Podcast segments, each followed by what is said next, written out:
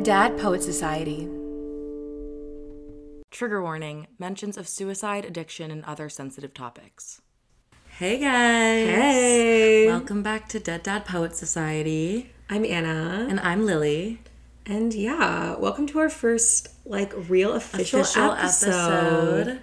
So guys, we've decided to do a fun segment to intro all of our podcasts to kind of keep it light, keep it fresh, keep it fun, especially because I think this episode is going to get like a little bit intense. Definitely on the heavier side. Um, so my dad wrote us these lunch notes every week that were super long and in depth and Always crazy. included, always included footnotes. Yeah, super crazy. We'll definitely get to some of those in the podcast, but the way that he would find something to talk about if he didn't automatically have something to talk about was he would go to the front page of Yahoo News and see what was up in the world and kind of riff off of it.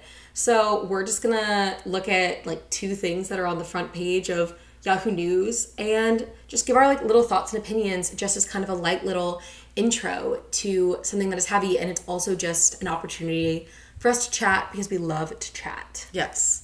Um, so we have it pulled up right now. There's a lot of heavy stuff in the news right now, so we're just kind of going to go through some fun topics just because today's uh, piece of writing is a little heavy. So we want we want to be a little bit light and fresh and fun. Yeah, so we're seeing that, um, which I actually did see a TikTok about this last night because that's where I get my news. Um, the heiress of Disney, I think her name's literally Lori Disney or something. Wait, what's her name? I'm pretty sure it's Lori Disney. Abigail Disney. Okay, her name's so I, her name's Abigail Disney, and she literally cha- like chained herself outside of the Hamptons airport to protest the use of private jets jets um, because of their environmental impact. Which Taylor Swift could never. yeah, way to use your impact and your status as an heiress to make a change in the world.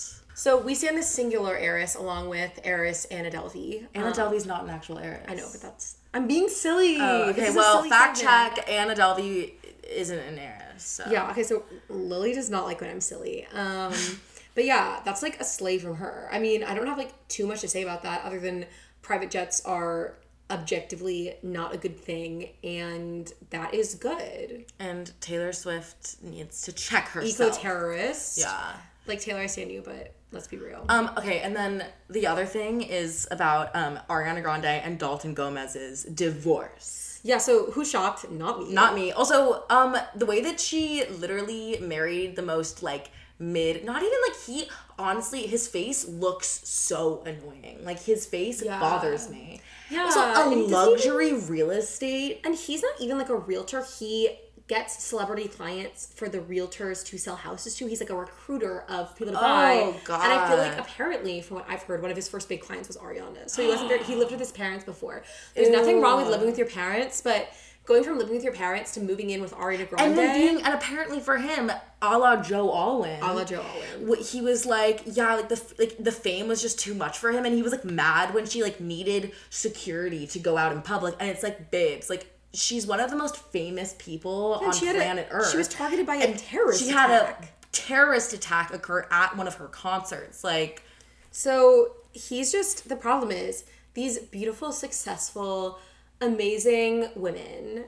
You know, and I can't say anything about their their morality, but I will say they're both extremely talented and successful in their fields.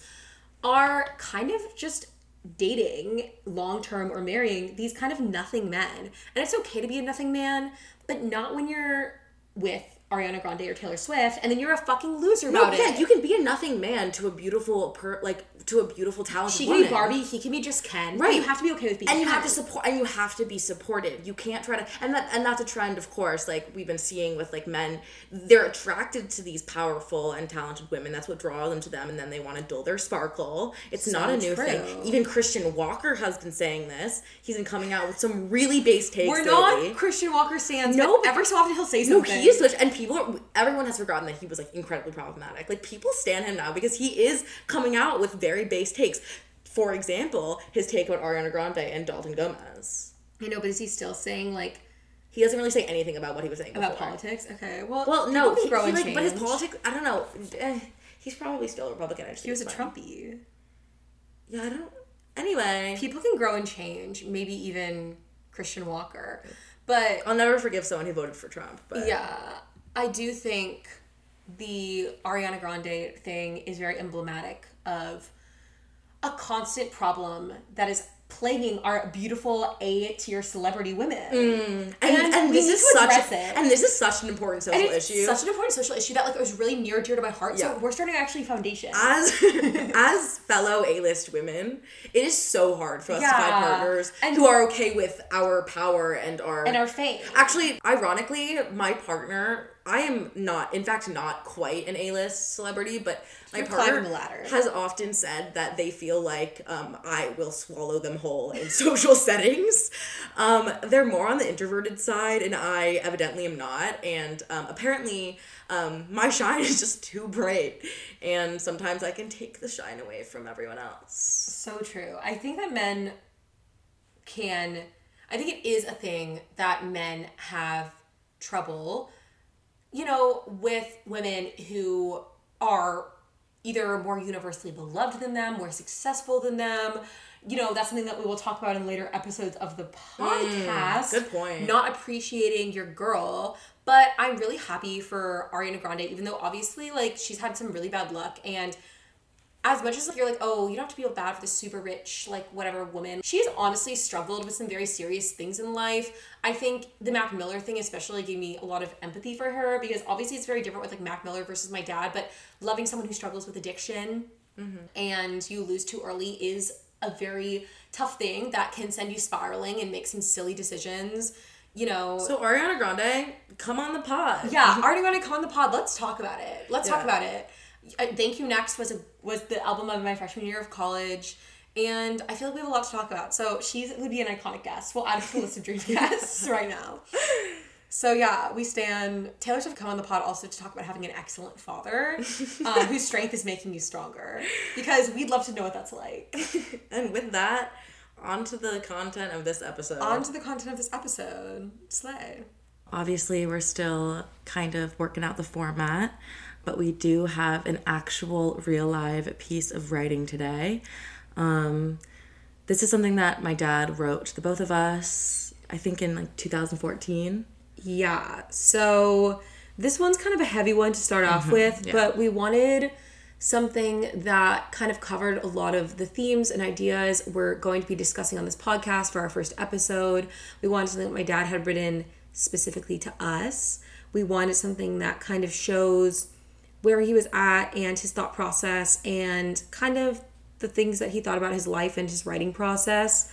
Um, so this will not be as fun and light of an episode Light, as a lot of them will be. I will say, I think a lot of the stuff that we have, if not the majority of the stuff that my dad has written, is really funny or just kind of interesting about pop culture, life. Or like really fun to make fun of, like Yeah. some of his university essays. Cute stuff, lovey stuff, showing like how loving of a father he was. But This one, this one's a little on the heavier side, but I think you know it's an important place to start from, um, and then we'll move into some lighter stuff in later episodes. Yeah, so he this was an email that he sent to us in 2014 where he was apologizing um for something it's he goes into detail we're kind of going to skip that part. Mm-hmm. So he's just kind of lost his temper, got upset about something. The details aren't too important. We don't need to rehash that. This is a conversation that was had many a time. I in particular think I got like a lot of apology emails from him and he was like you don't have to read this but very a la Phoebe And I often did not because I don't think I really read his um, his serious stuff too often. It made me incredibly uncomfortable. I think I usually read his apologies but I didn't even read his birthday letters. They made me uncomfortable. I'm sorry. That's actually really evil to say. And maybe that's why I'm doing this because I feel incredibly guilty for. I don't think it's evil. Anyway. I just think, yeah, a lot of it. He was an intense guy. Yeah. And the intensity is a lot for a lot of people. maybe that's how people feel about me.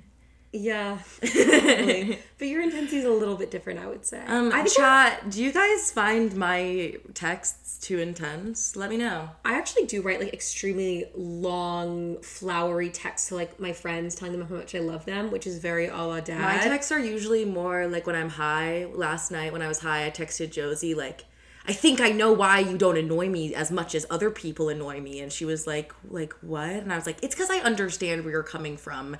I I have been exactly where you have been in all aspects of life, and I think we are soulmates in some. And she's like, yeah. And then I look back and I'm like, that was kind of weird to me. I love how in this podcast we will not only be exposing ourselves and our dad, it's also any random person we interact Oh, you with. are actually all You're all on the chopping um, block. on the chopping block. So, So- if you've ever interacted with us in any, You're liable to be discussed. You actually like signed waivers. um, Yeah. and you just didn't know it. the terms and conditions, yeah, were- the terms and conditions happen when you come into contact with us.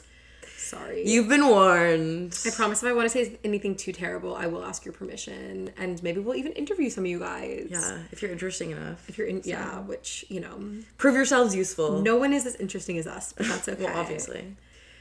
Okay, and now we begin. First piece of dad writing we have on the podcast. So he started off his letter with Dear Pumpkin and Bug, which were his little nicknames for us. I am Bug. I am Pumpkin. um, and it's pumpkin, not with an M, with an N. So it's P U N apostrophe K I N. So that is our cute little nicknames. and he- Important distinction. very important. And he did call us that throughout our entire lives. It never went away. Yes, it never went away. So this first paragraph kind of was just apologizing. And to his credit, my dad was pretty good at apologizing. He had a lot of practice. He went into specifics of what he did wrong and said why they were wrong and apologized for those things. And I don't know, I think as far as male apologizing goes, mm. he was pretty good at it, at least to us, and like taking responsibility. Wish he didn't have to do it as often. But that is a credit to him and credit where credit is due. So, do you want to read the first paragraph that we are going to read after his more specific apology? Sure. How I am feeling right now is just something I occasionally have to deal with. Yes, depression is part of my DNA, but just as much, maybe even more so, I believe it is a product of some not so great life experiences. You are not doomed to be burdened by depression because you share my genes, and you fortunately have not shared and will not share the experiences that unfortunately have affected me. At the same time, if ever you do struggle with depression, you will have an all but unlimited supply of support and resources to help you manage it. I will be among these resources, along with Mommy and Danny, and basically an army of Anna and Lily champions. So, a shout out to all you Anna and Lily champions out there. Y'all are real ones. Yeah, there's a lot of you. Okay, so much to unpack Much to here unpack. just in this first paragraph. Um, so I think the first thing that really stands out to me is my dad talking about the burden of his experiences and how we will not have to share the experiences that unfortunately have affected him, which of course one of those is his dad's suicide, which unfortunately is something that we had to experience ourselves. Um, although I believe that my dad chose to do it at a very different time in our lives in which he felt like we had a proper support system, whereas with his dad, it was definitely there was not as much forethought into how it was it would affect him his life. Yeah, I'm actually the same age as my dad was when his dad killed himself. Or actually, my dad might have been a year younger. So we're like around the same age. But I do think, obviously, the circumstances were very different, and we can go like a lot more into that. But there's also a lot of other circumstances that my dad went through. His mother was diagnosed with terminal cancer when he was six years old and it was known she was going to die since then but she didn't die until he was in his junior year of college i'm pretty sure and then his dad took his own life a year later so i think being orphaned at the age was very difficult Mhm. and his brother brian our uncle um, was five years older than him and they were close at times they were not close at other times. They had a difficult relationship due to the difficult circumstances they were put into from a young age and they loved each other a lot and were important support systems for each other at certain points in their lives. But i think Especially toward the end especially towards the end. our dad's life, which we are forever grateful for Yes. because um, you know, there were times when my dad would be at his house for long periods of time and Brian was always so happy to have him. yeah brian and my dad you know had kind of a tough relationship for a while but really reconciled within the past like five or six years and that took an immense burden off of me in that time period and i'm very grateful for it but it was just there's a lot of tough circumstances in my dad's life that I think he was obviously genetically predisposed to depression. However, I think well, there's this conversation about, I mean, nature versus nurture is kind of like, it's kind of a silly, overwrought topic, in my opinion, in psychology at least. But, um, you know, with my dad specifically, looking at both his genetic disposition um, and his traumatic history, I think there's no point in trying to decide what was ultimately responsible um, for his struggles in his life. But I think that's something that I think about a lot in my own mental health. I think it's something that everyone thinks about. Everyone who struggled with mental health has, at one point or another, wondered, you know, if things were different in my life, would I have been okay? Would I have, you know, would I have struggled? Would I would I still have struggled like I do now? Um, and I think that what he's saying here is like how important and, and um, lucky we are that we have the resources to I've struggled with my mental health since a young age. I was, you know, in therapy since the third grade, and I think my dad probably saw and probably envied. And I think he he told me many times how he envied um, how many resources were available to me at such a young age, and I'm sure that he thinks about you know what could have been different if he had been given those resources and if he had been born in a different time when mental health was um, so much more well researched and well funded. Yeah, and I think that's kind of clear in what he's talking about how we're not doomed to be burdened by depression. Yeah. Um, but if we ever do, we have a lot of supportive resources. And I will say, I feel really lucky to have been raised in a household where my dad was extremely understanding due to his own circumstances, and my mother was extremely understanding due to just like being a rock star. Yeah. And if any of us ever needed any like therapy or we're thinking about medication or just like mental support or help with stuff, they were always right there especially my mom just because she was better equipped yeah and there um, was no there was never shame or stigma to the point where a lot of my friends growing up will tell me you know one of the first things i remember about you was that you would run around in elementary school talking about your anxiety disorder and the medications that you were on in therapy um, in a time when you know now i think therapy is super normalized but it wasn't that normal especially for a third grader in the early 2000s and i think that's just a product of how normal my family made it seem and how ready and willing they were to, you know, immediately take action, which my mom's a Capricorn. So if there's one thing she'll do, it's take action. So true. And like, I have a lot of friends from growing up who I think I spend a lot of time observing people with mental illness. I have my own stuff happening, but I think I always felt like the people around me were going through it more than me, especially when I was younger um, from like my dad to my sister. And so I spent a lot of times diagnosing my friends with things. And a lot of times they'd speak to their parents. Their parents, you know, I think it's hard to accept when your kid comes to you. They're like, I have generalized anxiety disorder. Yeah. And you're like, what? Um, especially, especially I don't know, even different generation. It was really different. Yeah. And my mother was the mom who called a lot of moms right. and said, I think your kid should be on medication. Yep. I think your kid should be there in therapy. And now a lot of my friends are. Shout out to and Jill. they have Jill Chesson to thank yeah, they have Jill Chesson to thank for that. She's literally an iconic. Some may star. say that she is um, a secret weapon of the of big pharma. So true. The amount of people that she's gotten she, medicated. That woman is a SSRI warrior. Um, and you know, a lot of us do need to be on SSRIs. I think a lot of us have fallen down the path of, you know, SSRIs are evil or you know, big pharma's a thing and we hate big pharma. At the same time, um, we live in a hellscape and also a lot of us could probably use a little bit of Zoloft and like that's okay. Let's like I feel like there's balance between like take a pill for every problem you could ever have and like I'm going to deal with this all on my own and meditate instead of like being properly medicated. Thank you, Lily. So true. and so my dad talks about how we're not doomed to struggle with depression. However, I think we've both had our brushes with it, or at least depressive periods. Mm. I think we're both genetically predisposed to it, but I don't think either of us have struggled with it at all to the severity that my dad or his dad struggled with. Probably in big part due to the support system we've had and our life circumstances. Um, and I feel very lucky for that because I never want to. I've always wanted to understand my father, but the more I grow up, the less I feel the need to live inside his head. Yeah, shout out Kyoto by Phoebe Bridgers. Okay, so moving on to the next paragraph of this apology letter. My dad said, My own dad loved me, but he was deeply flawed, and he did not have the resources or the self awareness to equip him successfully to battle or even acknowledge his challenges. And on the whole, he made my life, my brother's life, and my mom's life, well, quite difficult. And ultimately, he was not there for me, and his legacy is not a good one. I've tried, but this is something I've never quite resolved or otherwise gone peace with, and it has a habit of now and then creeping up in my consciousness. And usually, I don't even know why. It's a lifelong process, I guess, but I have made some progress. Yeah, so again, obviously a lot to unpack there, which, you know, the stuff about his relationship with his dad, again, is super complicated, and that's something that we'll probably go into more detail about um, at a later date.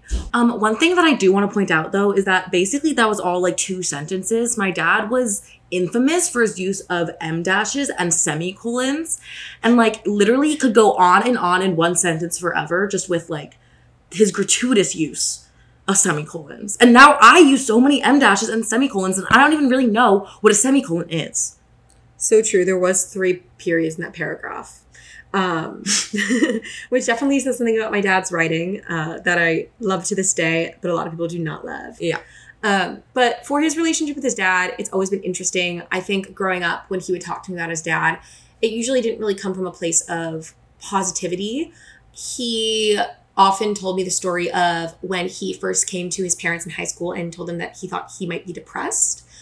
And his dad said, Well, you must be on drugs because that's not real. And his dad took his own life like five years later. So obviously, his dad was struggling with similar things, but would acknowledge it. Um, his dad was in the military, in the Air Force specifically. They moved around a lot. That culture, I don't think, is very conducive, especially at that period to dealing with this kind of stuff. The culture is conducive to alcoholism, though. So true. As my dad liked to say, the Air Force is a drinking club first and foremost. No offense to all those people. No offense to, well, Okay. I'm not going to say no offense to our, we won't discuss the military at this junction. Yeah, we can do an Um, episode. No, just. We're never doing an episode on the military. Probably not. Complex. Oh, I don't know how that would fit in. I will say, though, We could figure out a way. looking through, oh, we could find a way. We could find a way. We will probably find a way to talk about capitalism in one of these podcasts. Um, looking through my dad's archive of you know letters and emails and whatnot, I definitely think that that's um, made my view of his father and his relationship with his father way more nuanced. Seeing things that he wrote to his father and seeing the things that his father wrote to him um, definitely shows that there was a lot of love there between them. And I think my dad holds a lot of anger and resentment towards his dad for very understandable and obvious reasons. he orphaned him. Yeah. Um, so totally makes sense. like on purpose. Well, I don't think that was his main goal No, in but what he did. I feel like that would feel like such a personal Yeah, attack. Yeah. Um, and I definitely think he blames his dad for not taking his depression seriously. But I also think that he saw a lot of his dad himself, which scared him. Reading one of the letters that he wrote to his dad, you know, he talks about how he sees a lot of his dad in himself. And I think that's probably why he's so hard on his dad because he's also really hard on himself, as you guys can probably tell. I mean, I always grew up thinking of his dad as kind of this villain. Yeah. But then randomly I talked to my Uncle Brian, who was like, Your grandpa is the best man earth. yeah, I would yeah. be like, Okay. so there's some So interesting, interesting. perspectives here. And I think the first time I got kind of a more nuanced understanding of that was when I graduated high school. My dad showed me a letter that his dad wrote to him when he graduated high school. And like my dad's writing, it was very long, it was very flowery. It kind of repeated how much he loved him, how much, how wonderful of a person that my grandpa thought my dad was. Which, as a caveat, I think the difference between um, his dad and my dad is that my dad would also tell us these things daily and constantly tell us how much he loved us and was proud of us. And I think the difference is that this letter was such a big deal to my dad because he so rarely got that validation from his dad. True, but I did ask my I, I did ask dad, and dad told me that his dad said "I love you" every single day. So I think there's obviously it brings up the question of like what is a legacy? How do you remember people? What sticks out most in your mind? I think about that with my dad all the time. And the idea that my dad never quite resolved or have gone in peace with the idea of his dad and what his legacy is is something that we're obviously trying to address with our own dad on this very podcast. I think I it hasn't been long, but I think even before my dad died, I made a lot of peace with realizing what my ideas were of him versus who he was and what that leaves me with and what that leaves behind. And Um, I think I feel lucky that I was able to grapple with this stuff now that my dad's dead, but also when he was alive, kind of with him, because I think that gives me a lot more to work with than I think my dad had with his dad. Yeah, and I think, you know, I think we've both talked about how we felt like we were mourning him way before he even died. We used the term mourning. We were mourning who we thought he was, who he used to be. Um, my dad, as his depression, as his illness got worse, he changed a lot. And I think a lot of people who were in his life during during that time, um, we all saw it and we were all mourning the man that he was either in our heads or um, in real life and trying to you know figure out who he actually was and what that means for us.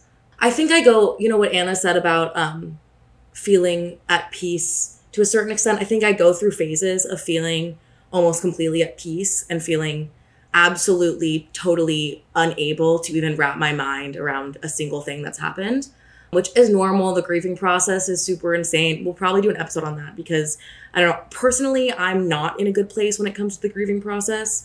Um, I think obviously going through all of this stuff is bringing up a lot of um, emotions that I haven't felt in a really long time. It's bringing me back to my early childhood, which I have pretty fond memories of my early childhood when it comes to my dad. So remembering stuff like this is weird because I like to think that until I was like 14 years old, my dad was like perfect and I loved him and there was nothing wrong with him. Um, so I think that's harder for me at the current moment. Yeah, that's so fair. I think I think we both dealt with the mortality of my dad very differently when he was alive. I think I spent a lot of time thinking about it and contemplating it and preparing myself for it in a way that I was like, I don't want to leave anything unsaid. I want to like make sure I have like not a single regret about it. And obviously there are always going to be things that you look back upon, you're like, I wish I could have changed that. But I think I was really fixated on this, especially in the past couple of years, which I think a lot of people didn't think was very healthy. And I think there are definitely arguments to be made about how it's unhealthy. But I honestly think it has helped me. And like Lily said, I think we're going to do a whole episode about that because I have a lot to say about that. And I think we both do. Yeah, for me, I feel like I, I there's so much that I didn't say to him in the past few years because I distanced myself so much. And now I do kind of regret it. But I also know that I was saving myself from so much heartache and pain. Um, and I, my relationship with my dad was basically as much as I could handle. Um, so I can't, I, I just, of course, I have regrets about that, but I've, tr- I've been trying not to let the regret take over my entire brain. So true. And that shall be expanded upon in another fun, happy, yes, episode. Our next super cheerful episode. Yeah. Okay, so we're going to just continue. As my dad wrote, since becoming a dad, I have devoted considerable effort to not being like Cliff Cork, and also to putting an end to a generational history of unhappiness. I don't think my dad had it all that great with his dad either. I have been mostly successful, but I sometimes fall short. In these times, I ask only that you remember that nothing ever will change the fact that I love you and like you and cherish you more than you can know. That I want the best imaginable lives for you and that central to my life is my fatherhood to you. I absolutely love being your daddy. The best thing that's ever happened to me is you. So true. So if you've ever wondered why Lily and I have egos, we really were the center of my dad's universe. I mean, yeah. And I felt that very strongly throughout my entire life. Which yeah, it's it's a it was a burden and it's a burden that we felt constantly. Um, but it was also such a gift, I think. Yeah, I always say like no one will ever probably love me as much as my dad, and probably no one ever should. Yeah. Um but I think, you know, at the beginning he talks about having devoted considerable effort to not being like his dad. And as much as there's many, many, many parallels to be drawn, we will be continuing to draw over the course of this podcast, especially with how little we know about his dad. Um, I think the legacy he's left for me and my feelings about him are very different yeah. than he had about his dad, partially because of how I've chosen to think about it and the reality of my own brain chemistry compared to my dad's, but also because of work he put in. And I do think that he really prioritized us. Even I feel like people think suicide's like a very selfish thing, but even the way that everything went down, most of the time I didn't feel like he was being selfish or not prioritizing me in the way it all happened. we always it, you can always tell that he had us in mind and um i always thought that suicide was a super selfish thing. And i you know i um one of my friends i lost one of my friends to suicide when i was in high school. Um you know i've struggled with suicidal ideation basically my whole life and I was always like, well, there's a difference between a teenage girl taking her life and a father. You know, he's a father, he's a parent. It's he was selfish. And almost immediately after it happened, all of that anger kind of dissipated for me because I think seeing how he did it and um the the time in which he did it and also just knowing how much he was struggling and how he felt like he was truly a detriment to our lives even though you know obviously he added so much to our lives as well um, I've never, I've, I have not once considered what he did um, to be selfish since it actually happened.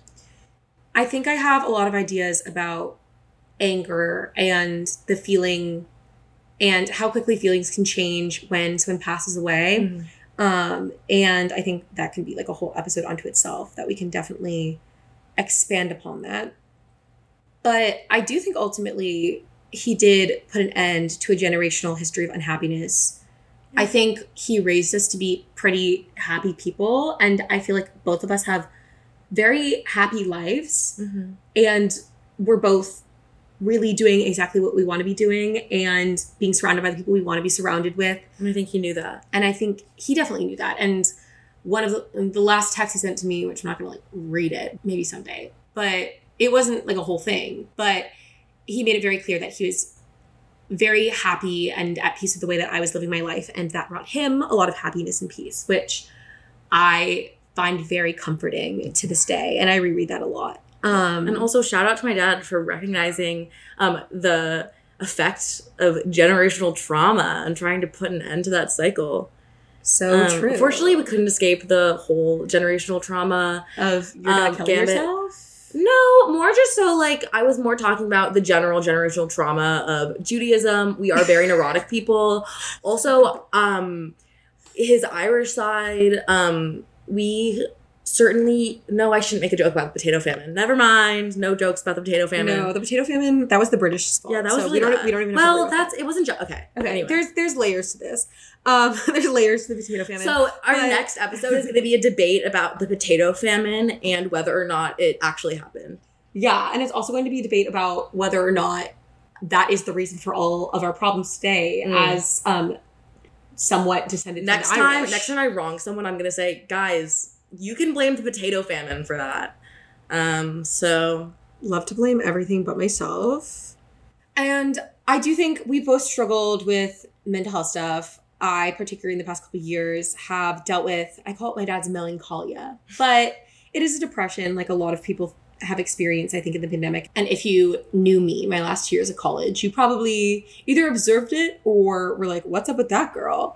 Um, now you know now you know. But I think the extent of my dad and his dad's issues and the despair and loneliness that they felt has very much been ended. And I am manifesting that continues for our entire line. yeah also shout out to um this phrase that my dad often said um i love you and i like you So true. Um, I feel like my dad always saw. I think other people, like people our age, like our peers and friends, have noticed this too. Um, my dad always treated us, even as we were little, even when we were little kids. My dad always treated us like we were people, like we were full, yeah. whole people whose opinions and thoughts um, deserve to be heard and respected and responded to. And I think, you know, the I love you and I like you thing, obviously, you know, it's, you know, you love someone because they're your family member and because you have to, you know, we're his children, he has to love us. But him also liking us, it's not only like, okay, yeah, you know, you you like who I am as a person and everything. It's he felt like we we deserved that the dignity and respect of being told that we were likable people And you know, we're not likable to everyone. which so yeah that's a and, good thing. yeah and i think like I just I think that that um, being told that I was both loved and liked growing up has had a profound impact on my self esteem.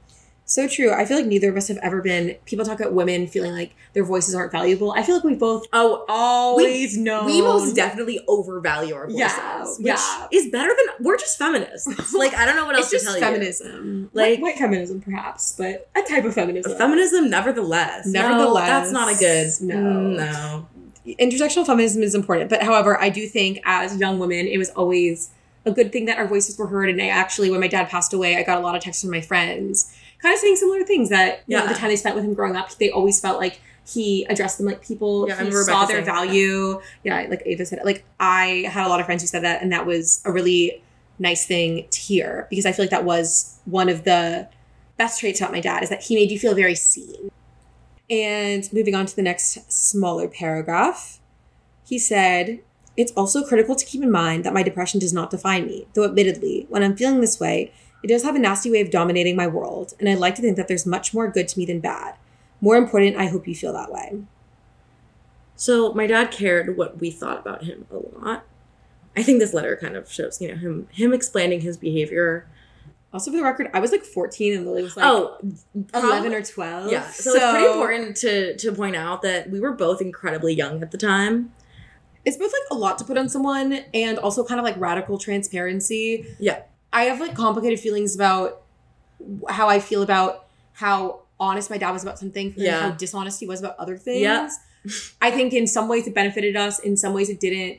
I think it defined, in particular, my relationship with my dad. He was very honest with me and he leaned on me a lot, which is the reason we're so close. And I feel like I wouldn't trade that for the world. However, would I recommend that No. as a way to parent children? Potentially not.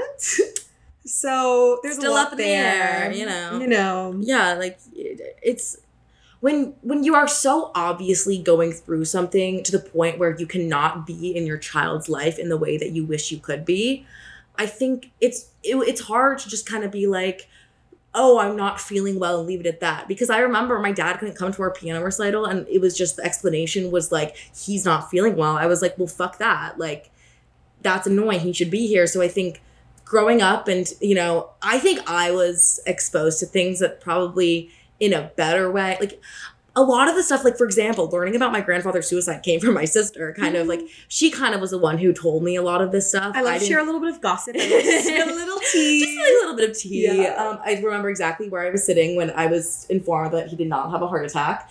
Um, I used to tell people that he died jumping out of a plane to save someone's life because I think he like kind of did that Well, at one he point. did like he Yeah. did win a medal in the art in Yeah. Korea. So I decided that that's how he died. yeah, Um, but I think um honesty when it comes to parent-child relationships is something that I have a lot of opinions on, but I also don't think that there's like one way to do it.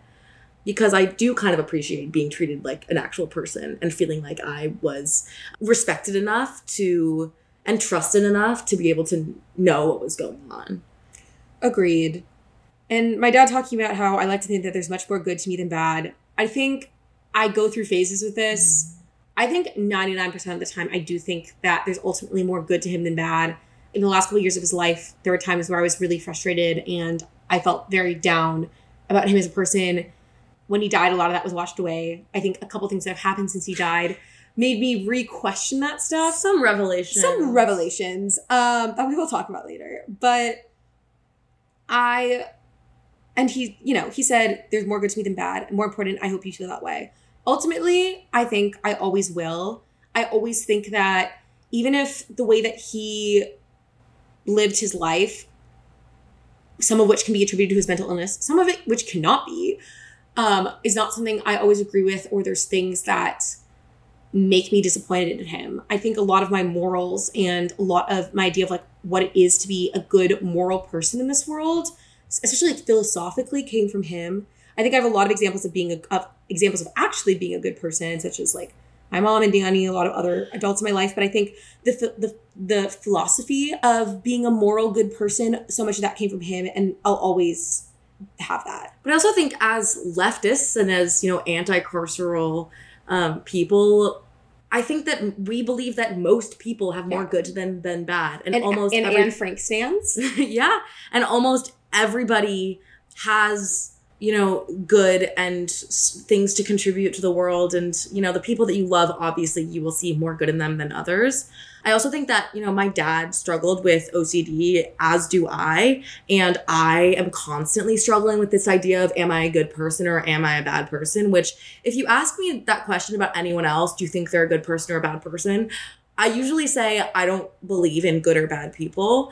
Um, sometimes if I'm really mad at someone, I'll say I think she's just like a bad person, but I usually don't mean it because I don't really think that that's a useful thing to label people as. But I, I just I can really relate to my dad's obsession with, you know, am I am I more good? Am I more bad?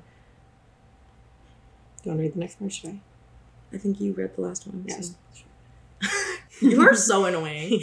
And I was just like, yeah, well, the last paragraph I read was kind of short. That's literally like when, okay, I feel like most people have memories of reading in class as like being something really nerve wracking and stressful. And for me, I was like, It's so, competitive. I was so pissed when I got like the short paragraph. I, I wanted to read, I wanted my voice to be heard for as long as possible. It's like at Passover Seder when like we go around the table and like you get. A Oh my god, and if it's a yes, short and you get the short, one, and you get like the short and then you of the really Jews have to make your wandering through the performance desert. count. Yeah, I mean, we get that from dad. Oh, it's for like uh, sure. yeah. But we, I mean, it's not like mom is exactly meek. No, um, I mean, but just the whole like we will be the ones reading this. Yeah, yeah, yeah. To continue my dad's words, I will be fine, and as I've also often told you, it is not your job to worry about me. Your job is to continue to be the wonderful young ladies you are and to seek out the best possible lives for yourselves every day. Your thoughts and concerns belong with friends and school and clothes and iPhones and Taylor Swift and all the ups and downs that come with being a teenager, or a bug, in your case, an almost teenager. Every once in a while, when I'm going through something like I'm experiencing right now, it's hard for me to be front and center for you, at least physically. But even in my worst times, my love for you is inviolate. That means it can't be changed and never will go away. And I am with you in my heart and in yours. And I will never, ever abandon you. So So that made me like literally sob. yeah. when so I we- first read that. we read this. We read this last night, and there were yeah. I had like a two hour long panic attack. Like, I'm not gonna lie to you. Yeah, so definitely better that we're recording this today because I feel like we've been able to process and think about some things. It's a lot to read from your dad who ultimately killed himself. I will never abandon you. 'Cause- Yeah. You know, in a way, it's like, yeah, you kind of did. But also, you know, I. I think I think it's fine that you feel like that. I also I also don't feel like that at all. you don't feel abandoned at all. I think the way He said, I will never, ever, ever abandon you, right after talking about how his dad killed himself. yeah. No, and I get that. and I understand your feelings and your feelings are valid. I think the way that I've been processing this, I think I'm not like a religious person, but spiritually, I do feel like he's still here and I don't feel abandoned. I feel like I've gotten like a lot of like little signs, whether it's like the butterflies or like certain songs coming on at certain times. And I feel like like he had shown up for us as much as he could have when he was alive and i really don't think he was able to do that anymore like at all. And i think you know maybe there's some woo woo mystical afterlife that he's physically standing next to me right now and like sending me signs. But if he isn't i think that the way that he's with me is like i am a part of him and you are a part of him. And the only way that he was able to be with us is through the stuff that he's already given us and like the time that he's already given us, the knowledge he's already given us, the love that he's already given us. And I feel like he gave us so much of that stuff when he was alive. And I feel very much like I got more from my dad of that stuff when he was alive in the 23 years that I had him than a lot of my friends got from their dads or just their Mhm. parents and ever will in their lifetimes. And hopefully they'll have their dads for a lot longer. But I feel like he left me with so much and he left me with everything that he could possibly leave with me. Sometimes he left us with too many things that we wish that we were not in possession of, both mentally and also letters and the such. but I do feel I don't feel abandoned because I feel like he gave to me every single thing he could have given me in that specific respect and that will continue to be with me which I know sounds kind of like woo woo and cheesy but I think that's legitimately how I'm feeling right now. Sorry, no, I'm definitely just laughing at the way you say woo woo instead of woo woo.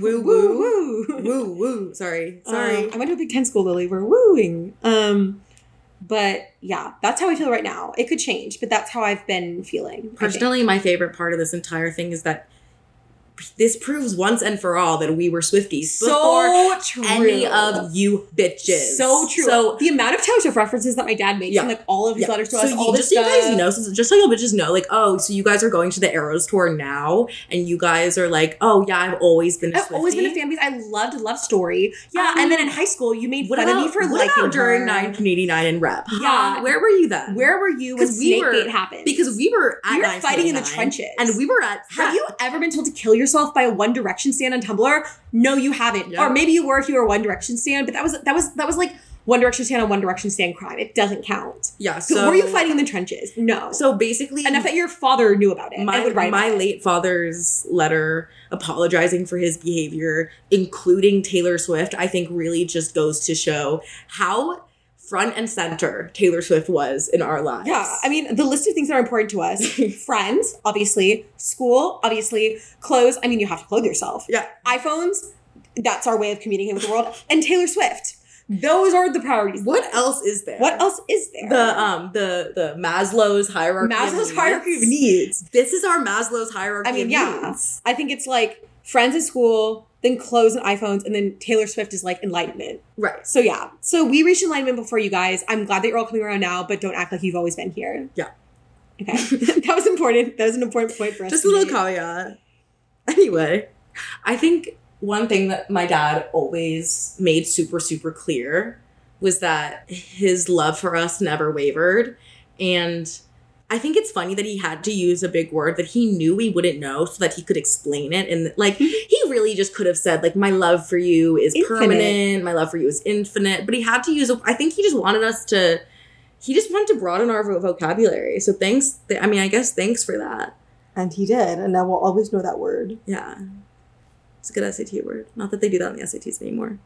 I also, I mean, him saying that it's not our job to worry about him, I think that's something that we were told repeatedly by many adults throughout the years. I think, I mean, it's, of course, we were going to worry about him. Um, and we did worry about him. And I think at times we did feel like it was our job to worry about him. Yeah. I mean, I think there were other people who were worrying about him, but especially at specific times, we were definitely the main ones. And I, I he, of course, he didn't want that. And of course, I think No, and he had a lot of guilt about he had a lot of guilt about that. but it's also something that I've talked about with some of the other adults in my life where you know everything is hindsight is 2020 and I really think that the other adults in my life did as good of a job as they could given the circumstances because they mm-hmm. wanted me to have a good relationship with my father but they also wanted to protect me I think people have expressed now like I wish I kind of erred more on the side of protecting you rather than letting you be as close to your dad as you were. I don't really regret it. I know that why people who were taking care of me might regret it, but I was told a lot by people it's not your job to take care of your dad. And then people kind of just kept letting me or not even letting me, it's more um applauding me Mm. they were applauding me for taking care of my dad. They'd be like, You shouldn't have to do that, but you're such a good daughter. You're so amazing. He's so lucky to have you. And my dad said that too.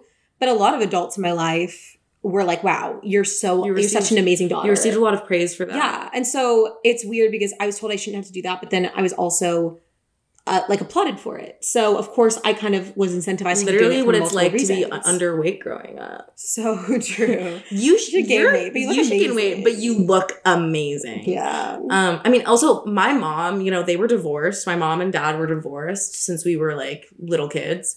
Um, but she took on such a big role in taking care of my dad. I mean, he lived with us at a certain point. Um, like she- us as in me, my mom, and Danny and Lily. Like when we had a new house, my mom was married to Danny. and he wasn't doing well. You know, he lived in our guest room for a bit. My mom was the person that would, you know, the hospitals would call if my dad was, you know, not doing well. She was the one taking care of the logistics because we were Yeah, she would drive him like We to were- appointments. She would drive him to rehab. She, yeah, she did all. She basically had a third child with my dad, which, you know, she is a very spectacular. Well, and one thing about my mom is if you're in her life, you're in her life forever. And she will literally do anything for you, so true, especially if you have a kid with her. so true. Life hack: have a kid with Jill Trust in it, and you're set for life. It's actually so like such a life hack. Yeah, she's great. But yeah, so we can just read this last little paragraph. Again, please call me tomorrow, Sunday. I already can feel my depression lifting a bit just knowing that you're in a happy place. Please have a wonderful time in Key West. Enjoy your time with your aunts and uncles and cousins. Continue to celebrate a nice Hanukkah. Make it all about mommy and her birthday. And by all means, be sure to take complete advantage of Grandma Sylvia's and Grandpa Sam's generosity. Yes, let them spoil the bejesus out of you. You are lucky to have so many people who care about you so very much and who pretty much think you walk on water, as I do. Again, my pumpkin and bug, I love you. Daddy. Once again, we both walk on water. You heard it here first, folks. So true. We literally are Jesus. Um, please don't come at us for that. It's a joke. It's a joke. We respect all religions. Once again, that entire paragraph was three sentences. I just want to like point that out. Yeah, he did. He did love to equivocate. I think this is kind of a good example of um my dad feeling not like we didn't need him, but like we had everything we needed. Um, which I think he certainly felt at the end of his life, which I guess is where Anna's coming from when she says it, partly where she's coming from when she says that she doesn't feel abandoned because my dad was very aware of the support system we had. And he he did definitely did express his envy for, you know, I think he felt very lucky and resentful. yeah. I think he often repeated how lucky he felt that for my mom and for Danny and for especially like my grandparents and our extended family for We have a huge family that's very close. making sure we have so much emotional support, but also he knew that we had resources, both financial and emotional, to fall back on. Mhm. And I think as much as he wanted to, he always said that he wanted to be my rock. And I think he also wanted to be like a provider. So he kind of knew that he was neither. And he also knew that I had other people doing that for me, which I think was difficult for him, but also was a relief for him. And mm-hmm. I he knew that and he stressed that often, which is why also I think, like Lily said, a big part in me not feeling abandoned by him is he often stressed that when he wasn't able to be there for me the way he wanted to, he knew and was grateful for the people who were able to be there. I think he left us knowing that. And it was intentional and very something that sets him apart from his dad in my mind, and I hope his mind too. I also just want to say that even though he definitely wasn't a provider, at least in the traditional sense, and at least in you know the later years, Yeah, I meant He like was- financially. yeah, exactly. Like you know, of course, he- a big part of it was financial, and I think that you know it's hard for him that he couldn't be that financial provider. But um, he was always the one who edited our essays for college. so true. He made my resume for me. He would write, help me write cover letters. I mean, my dad did provide, you know, not just emotional support, not just our egos, but like he was a dad. And, you know, we, even in later years, if I needed to write a cover letter, if I, or if I needed to like submit an essay, I had to teach him not to all but rewrite it and spend hours and hours agonizing over it because he really, really wanted to contribute and he wanted yeah, and he always did. to be useful and he always did he you know his his writing skills certainly came in handy Yeah. I think he always did his best. I think that he wished he could have done more, but I think he did what he was able. And he always made sure we were in a position to get whatever we needed, even if it wasn't from him, which we're very, very lucky for. And I think even though it was hard for him, he was always very graceful about the other people in our life. You know, I think our extended family, which he didn't really have, it was he he didn't always find his place in it, but he was very very grateful to those people and loved those people very very much and would often talk about how grateful he was that we had that and how much he loved them for that and also just for them as people. I think Danny that was probably something that was very difficult for him. But there's one thing I can say about my dad. He never once said a single bad thing about Danny. Never. Never once. And, you know, my mom, my parents had a much better relationship than I think a lot of divorced parents had. He had a good relationship with my extended family. Every so often, he'd, you know, say something that was like, I'd be a little bit like, mm, divorced parents, like sometimes they'll just say stuff about each other, and you're like, okay, like I kind of wish you didn't say that. Was, Mhm. He was never like shit talking my mom, but there were just every so often. But Danny, he never once said a negative thing about, which I think is kind of amazing because I do think that he felt a little insecure or like replaced by Danny at times. And Danny did take over the traditional dad role in many ways, but he was, as much as he probably had trouble with that, I think he was very grateful and he he kind of conceded that role to Danny with a lot of grace, which Him- I, I appreciate a lot. him and Danny both, I think, treated each other with so much respect and gave each other so much room to perform the roles that they played in our lives. Yeah. So I'm really grateful. And like for Danny, for, you know, I think I think it would also be easy to have anger towards my dad for the way that he treated my mom at times. Yeah. Um, and he always left so much room for whatever my dad could take on. Yes. And I'm very grateful to them both for that. And I think it's a pretty amazing thing that we had and continue to have. Yeah. So, yeah, there's a lot there. That was definitely a tough one to start off with. I think also like um this this this specific piece of writing, it's obviously just an email, not really meant to show off his writing chops, which not that this is like a literary podcast, but I think a big part of this is showing you guys my dad's writing and um you know he was a very talented writer Maybe next week we'll do a poem. Maybe this week we'll do a poem or something. Not, I feel like I'm like, he's like, no, guys, I promise. Like, he's a really cool guy. You just have yeah, there's a reason we call this Dead Dad Poet Society. Obviously, this is not poetry, but I think Nor is it as poetic as most of his writing is. True. I think it's just something that kind of shows a lot of our relationship and also It's what he was struggling yeah. with. and it's important background info. yeah, I really do think it's important background info. I know that you guys have our background info. you guys have to get to know the lore yeah, it's the lore before you can get. To This the is the Greg stuff. Lore, and not like the fun Greg Cork lore. No. Probably there's more fun. There Greg is fun, lore. Greg. As we learned at his celebration of life, there's a lot of fun Greg Cork He was a fun guy. Yeah. I know. I, I like. I'd love to interview some of his friends Oh, yeah. because that was like some really. And he wrote some beautiful things to a lot of people that people like were talking about his memorial. And I feel like he wrote a lot of things that like No, changed even lives. even these texts were like hella poetic and like so deep and like True. honestly unnecessarily deep. Like it's like okay, like you're just like letting me know that you're picking me up later, but somehow you're talking about how like the conception of the universe. right the conception of the universe is always entwined there somewhere. Yeah. Yeah. There's Yeah. always something about like irony and cynicism and the meaning of you know the human existence nature and, and yes, relationships. So he did be he do be equivocating, Yeah. and it was always fun. So this is not as like fun of an episode, but much to unpack. Like guys, I promise we're fun. I promise we're fun. It'll be We're like so fun. so. Yeah, we promise that they will not all be as depressing as this, though some of them will be, Oh yeah. and they will not all be as straight to the point writing as this. Very few of the things he wrote We're are straightforward. This is probably the most straightforward thing he's ever written. in so true. life. It probably was. Yeah. But yeah, thank you for listening along on this journey. And we'll see you next time we'll see you next time on, on Dead Dad Poet Society. SI9, everybody knows making an ass butterflies, making butterflies with you, make a real butterfly with you. She always slurs it so much, but that's it's realistic. It's realism. 4 I 90 L, tic tac toe, hippopotamus. Moi.